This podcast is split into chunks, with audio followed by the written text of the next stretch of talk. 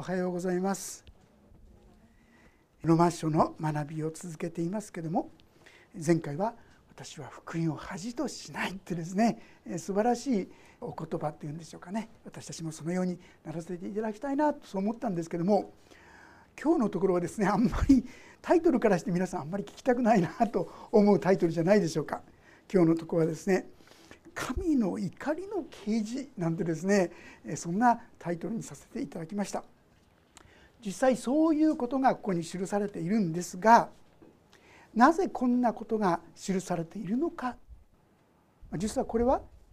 私たちが福音の素晴らしさというものこれを本当の意味で知り理解するためということができるかなと思いますね。まあ、分かりやすく言えば例えば私たちですね病気だということが分からなければその病気の治療をしようとは思わないと思うんですよ。特にあの痛みも何もなければねいくらあなたとても危険なものがありますよ腫瘍がありますよなんて言われても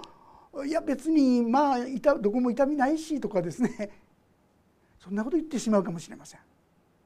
でももしそん本当にそれが重大なものであるということが分かればあこれはどうしてもたとえ今痛みを感じていなくてもこれは治療しなきゃいけないなとかそんなことを考えると思う。ある意味で福音福音の素晴らしさということを知るためにも実は私たちが今どういうものとなってしまっているのかこのことを正しく理解させていただくことが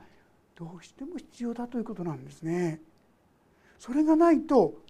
あまり救われる必要も感じません。まあ今は今でそれなりにいいじゃないの別に変わらなくたっていいそんな気持ちがもしかしたら深く強くなるかもしれません。でもいやこれはとんでもない状況だということが分かる分かるとですねあぜひともこれは手術してほしいとかですね治してほしいそうなるかと思うんですね。ある意味で今日の箇所は私たちが実はある意味でそのような絶望的な状況だということを本当の意味で理解するために神様が残してくださった箇所ということができるかもしれませんね。16節からちょっと続けて読ませていただきますが「私は福音を恥としません」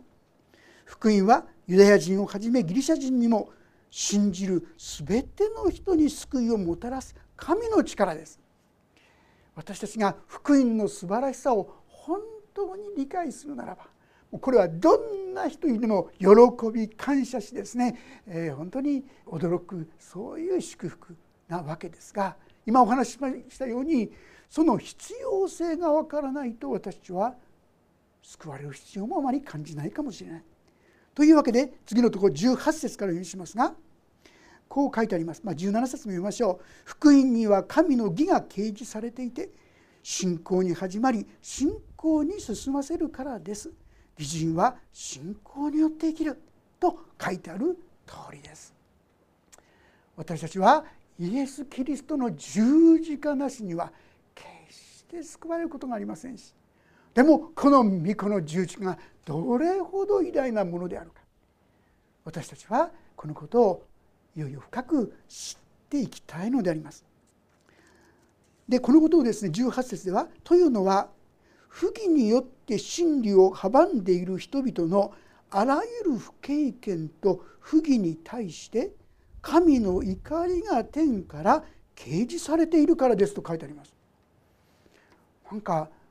よくわかるような分かんないようなですね、えー、結構難しく感じれる場所じゃないでしょうか。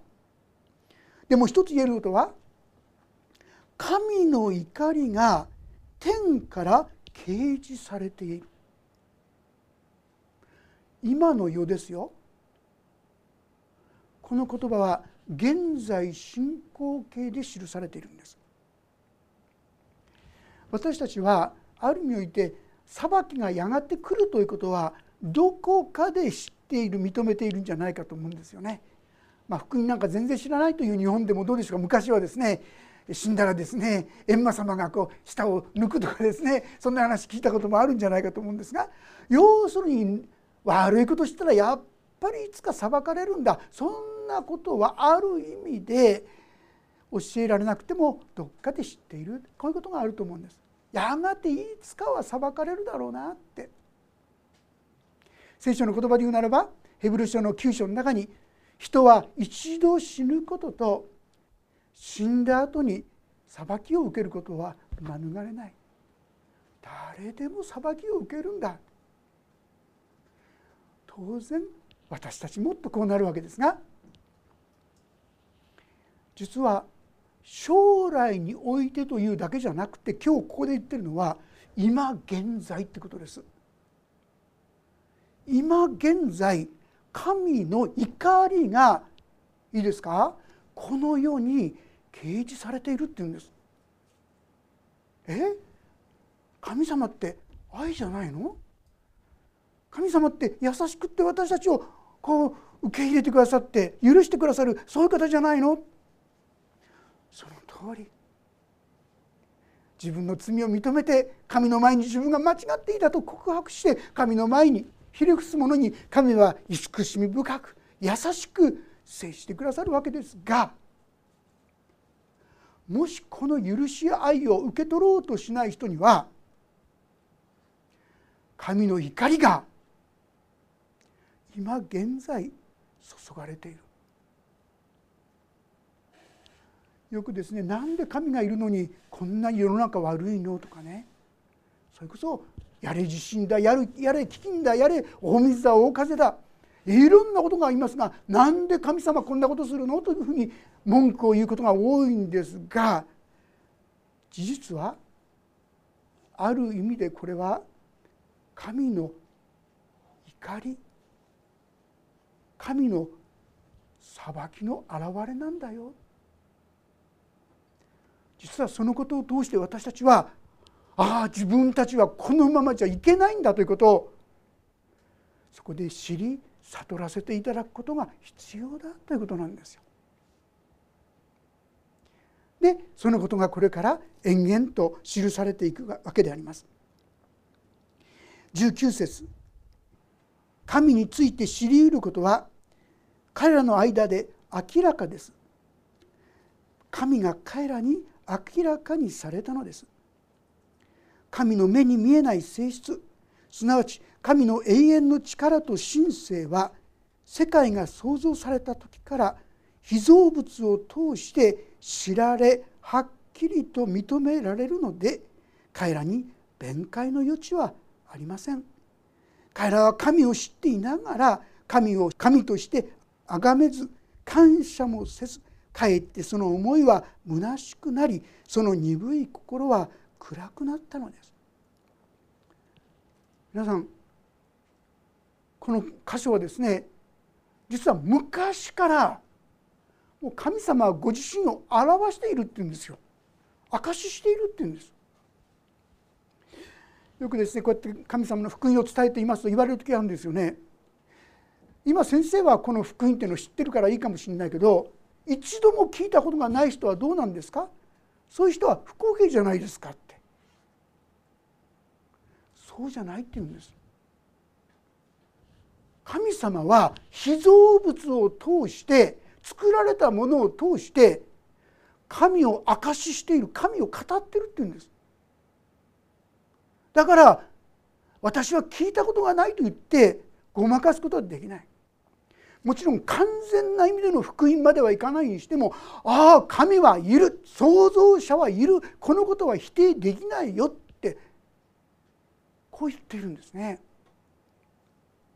使徒行伝ロマ書の一つ手前ですが使徒行伝の17章というとこでパウロはこんなふうにも語っていますちょっと読ませていただきますが使徒行伝17章の26節28節までですねちょっと読ませていただきます。26節。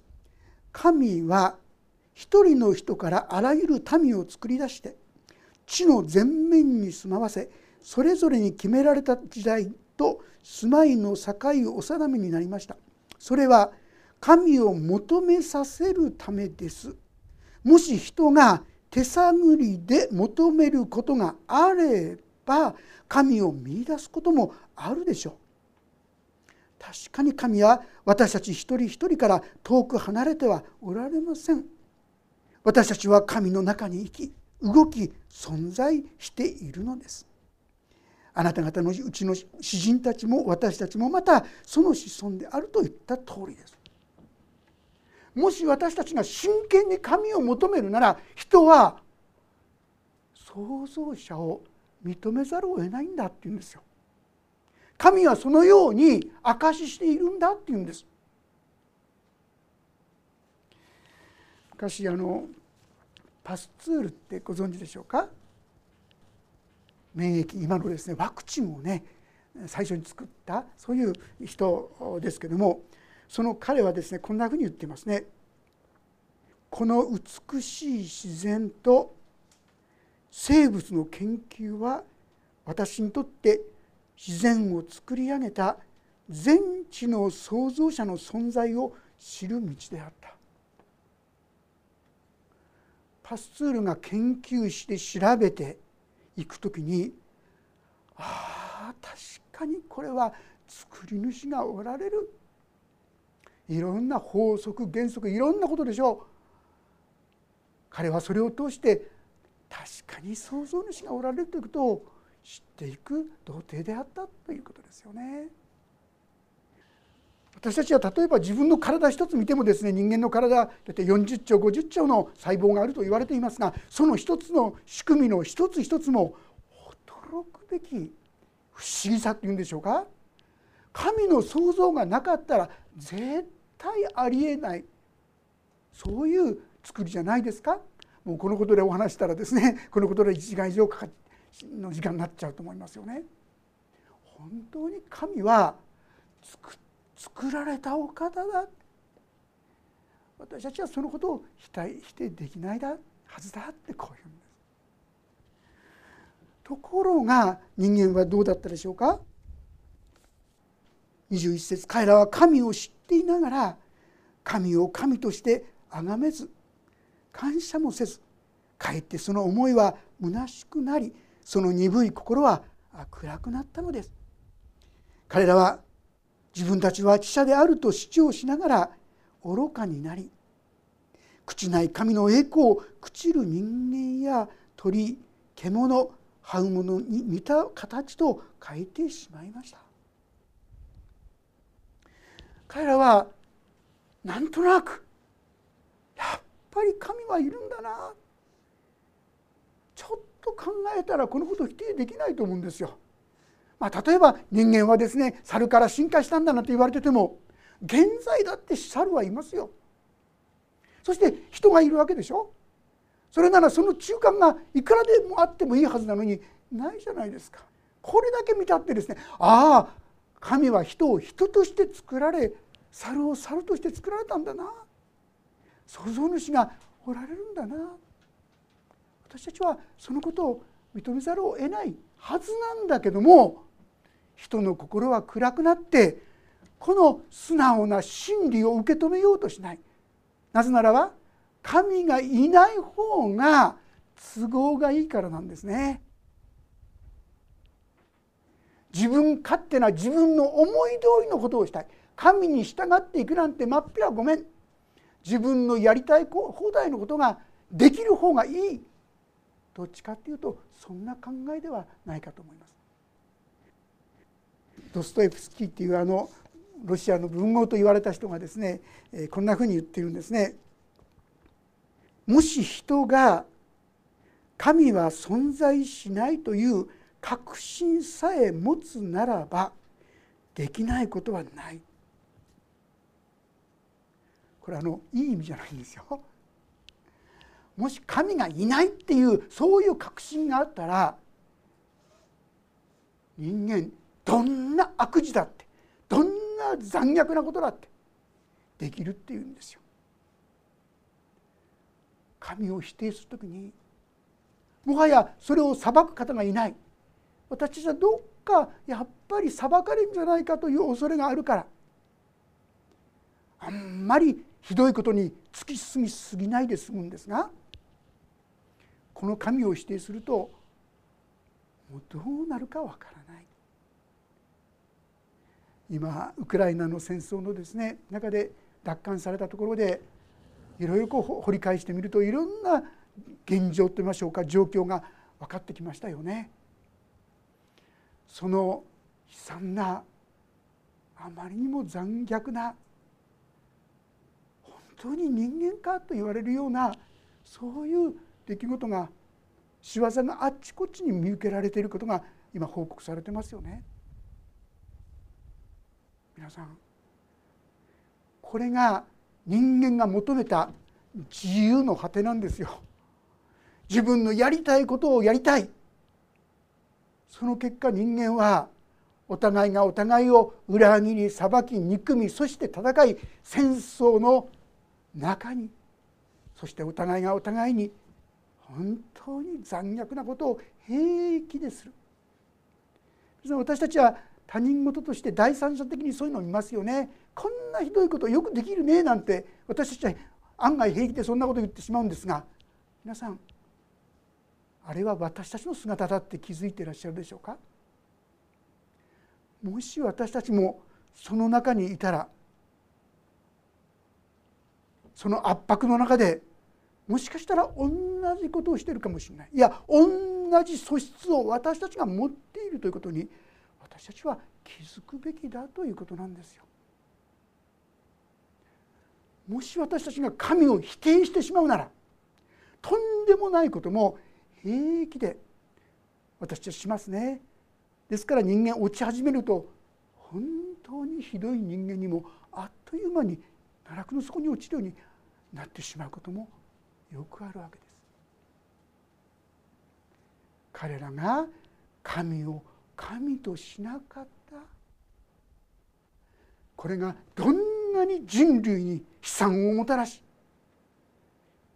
本当に残虐な行為を行わせた。か私はこのことの過ちああ神を神としないってことはとんでもないことだった。んだなということに実は気づかせていただく必要がある。というのは私たちもあっという間に神を神としなくなっていると思いませんか？自分の快楽や自分の益自分の出世そんなことを選び取ろうとしてあっという間にこの神から離れる彼らとちっともちっとも違わないそういう素質を持っているんですよ。アダムとエヴァ以来私たちにはそういうものが歴然として実は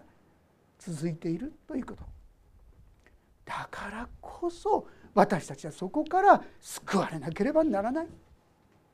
だからここで福音の素晴らしさ。パウロは私は福音を恥としないといったこの救いの恵みをはっきりと宣言することができたわけであります。私たちはああ神を神としない。これはとんでもないことなんだな。このことにぜひ気づいていただきたい。その誘惑に打ち勝っていただきたいそう思うのであります。で彼らは22節彼らは自分たちは知者であると主張しながら愚かになり朽ちない神の栄光を朽ちる人間や鳥獣這うものに似た形に変えてしまいました神様は私たちをご存知ですよね。神の形に似せて作られた。神の形として作られたってこう言ってるんですよ。ですから私たちは互いに愛し合うこともできます。許すということもできます。また霊的な存在として神と交わることもできる。そういう存在として作られたんですがこの神を捨ててしまった時にもはや私たちはこの神がいなくなってしまうわけでしょ。そうすると人間はどうするかって言いますと神あらざるものを神としてしまうんですよ。神は私たちをそのように神を求めるものとして作ってくださったちなみにギリシャ語で人間って何て言うかというとねアンスローポスって言うんですがアンスローポスっていうのは上を向いて歩くっていう上を向く人なんですよ。昔上を向いて歩こうなんてね世界的な音楽が流行ったこと上を向くとは神を向くこれ人間なんですよ。この神を向くことをやめてしまう時にもはや神との交わりもなくなってしまい神あらざるものを神とするそれは時には人であるかもしれませんね。誰かを英雄視して騙されて。今も話題になってる人はですね再臨のキリストとご自分を言ってるそういうのについてっちゃうわけでしょ。騙されちゃうわけですよね。あるいはお金。これが全てだっていう人は少なくないんじゃないでしょうか。お金を神にしている。あるいは自分の名誉や地位やそういったものをですね神のようにしてしまう。私たちも同じように愚かなものになってしまっていることも多々あるんじゃないかと思いますそこにはさまざまな意味で盗撮と言いますが価値観の逆転人間が人間として生きることができなくなってしまうそういうさまざまな困難な問題が出てきてしまうんです。24節にこうあります。そこで神は彼らをその心の欲望のままに汚れに引き渡されました。今の世の中何もない時はね先ほど言いましたようにそんなに感じないかもしれませんがいざとなったら私たち何するかわからないって気づいてますか？そういうことがないのはたまたま環境が守られているからそこまでいかないかもしれませんがもし私たちが本当に逆境の中に置かれて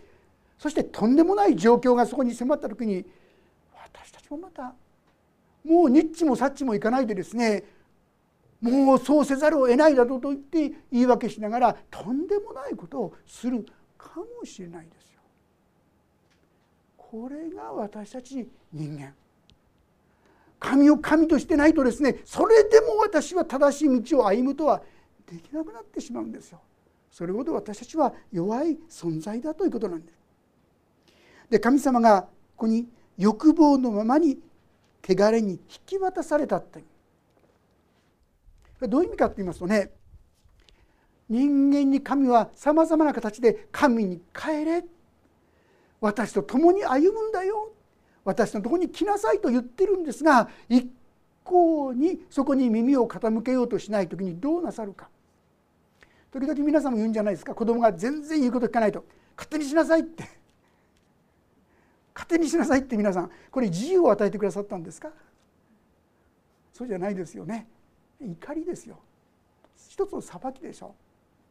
その苦しみを通して痛みを通してああ自分はとんでもない間違った道に踏み込んでしまったんだ。そのことに気づいて立ち返るのを待って。一時の苦しみ仕方がない。それがなければこの人は分からないんだから。そんなところですよね。ある意味で神様はそういうわけで今のさまざまな状況もそこに私たちを引き渡された。ああ私たちはとんでもない間違った判断や決断をしてきたんだな。選び取ってしまったんだな。このことに気づくべきではなかったでしょうか。25節。彼らは神の真理を偽りと取り替え作り主の代わりに作られたものを拝みこれに使えました。ああ神様が私たちを本当に愛されて私たちに良きものを備えたのに人間はそれを勝手に神から離れて神を汚れたもの醜いものにしてしまって。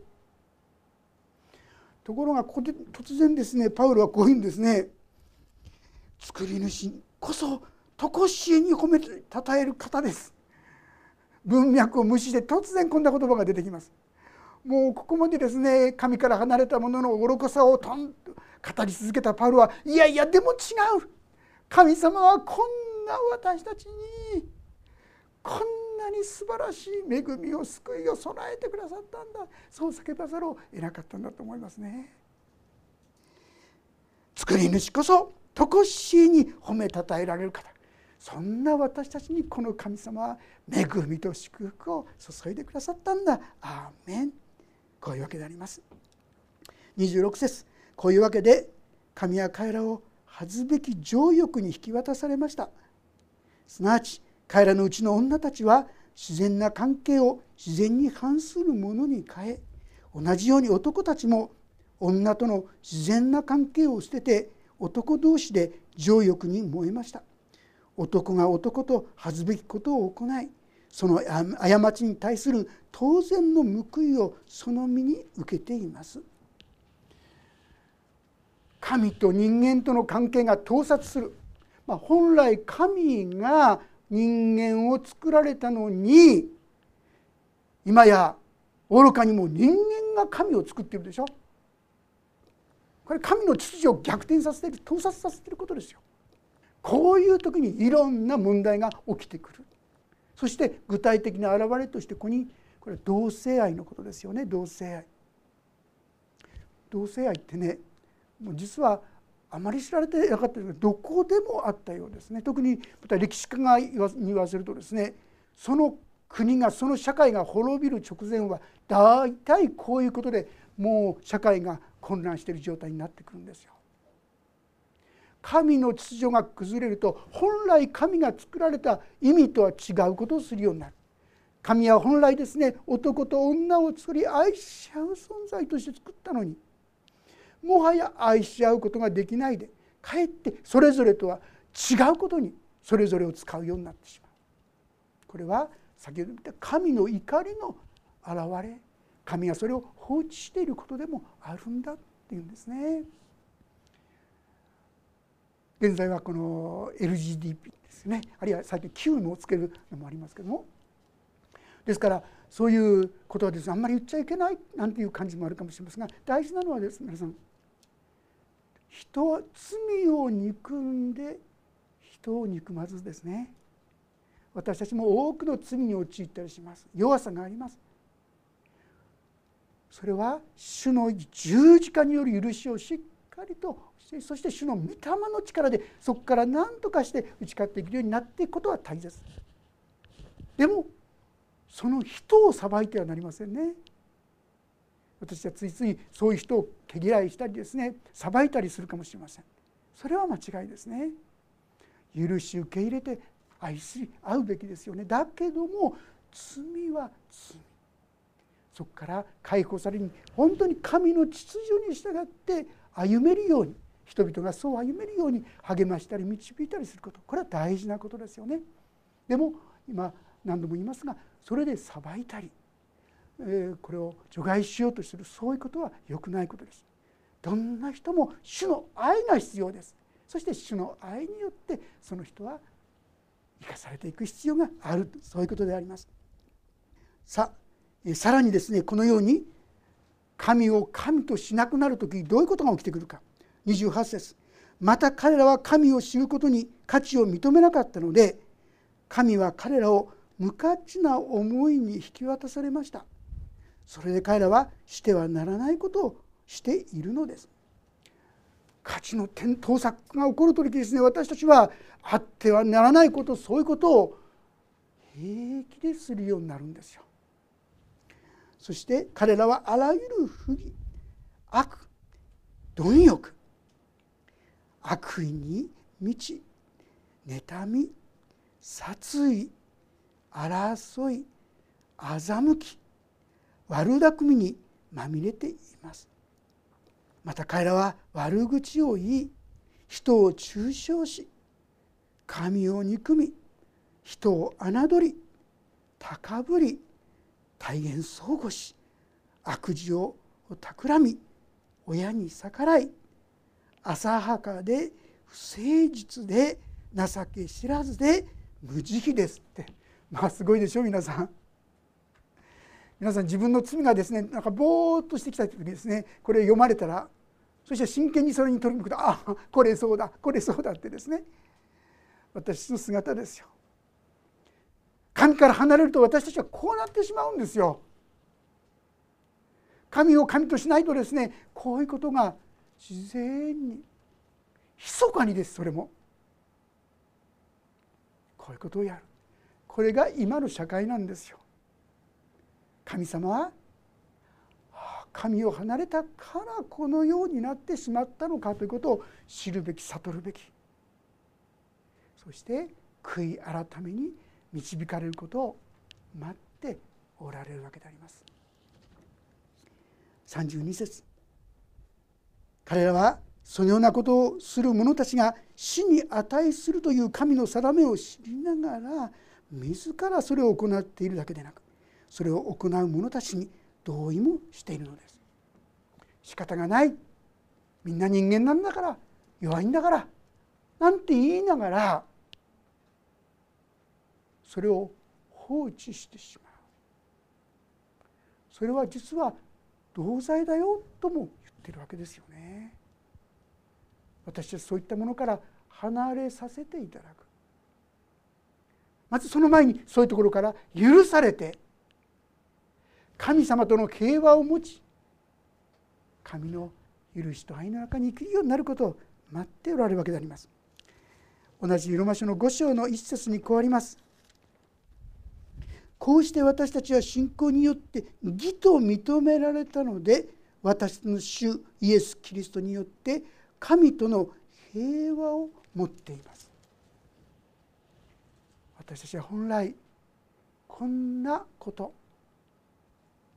ね、表には皆さん出てきてないかもしれませんが皆さんも知ってください。本質の中にはこういうものがもちろん私の中にもあなたの中にもあること気づいていただければと思います。そうでなければそこに神様の守りが働かないですよね。神様はですね委ねたものに対しては守ってくださいます。こんなに弱いから守ってくださいと言えば守ってくださるんですがここは大丈夫自分でやりますと言ったらじゃあやってごらんって。私失敗しますよ。ああとんでもないことになってしまった。ああ確かに私たちは救われなければならない存在だったんだな。この姿を通してあこれは彼らの問題じゃない。私の問題でもあるんだな。と気づかされて「主よこんな私をお救いください」と主の前に出ていけたらなと思います。神様そんな私たちを大きな手でだから私は十字架を受け切ったあなたの罪は許されたそう言ってくださったんですね。ヨハネの8章の中に会員の現場で捕らえられた女の人の話が出てきますよね。で罪がない人がその石に投げなさいって言ったらって言われた時に誰も石を投げることができなかった最後に残ったのはイエス様とその女とイエス様だったそして「あなたを罪に定める者は誰もいなかったんですか?」って言ったら誰もいませんでしたって言ったんですよね。で最後に「私もあなたを罪に定めない」って言ったのを覚えてらっしゃいますか？会員の現場で捕らえられてきたこの女。神が義なる神であり正しい神なら当然裁くべきじゃないですか。だからこういう人どうするんですか？ってイエス様を懲らしめるためにパリサイ人立法学者その人を連れてきたんですがイエス様は罪がない人がその石に投げなさいって言ったら誰も石投げないでいなくなっちゃった。イエス様も私もあなたを罪に定めない。その意味するところは私がその罪は十字架で担う。これから十字架にかかってその罪を私は背負う。だから私もあなたを罪に定めないってそう言ってくださったわけですよね。たとえ私がどんなものであってもああイエス様はこんな私を許して愛して受け入れてくださるんだな。この福音はなんと素晴らしいものか。自分の現状がどんなものなのかってことを知れば知るほどなんとこの救いが素晴らしいものかと。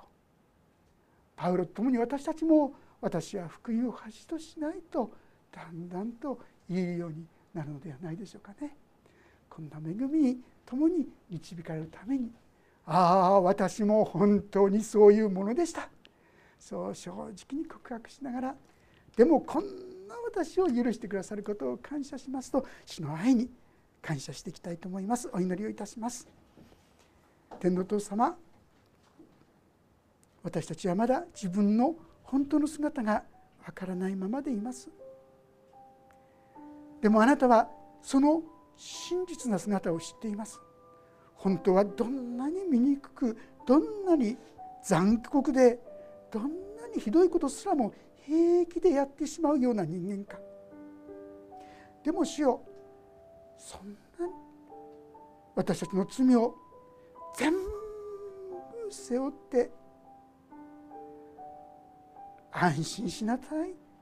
あなたの罪は許されたと。そう言ってくださること本当にありがとうございます。どうかしよう。どんな時でも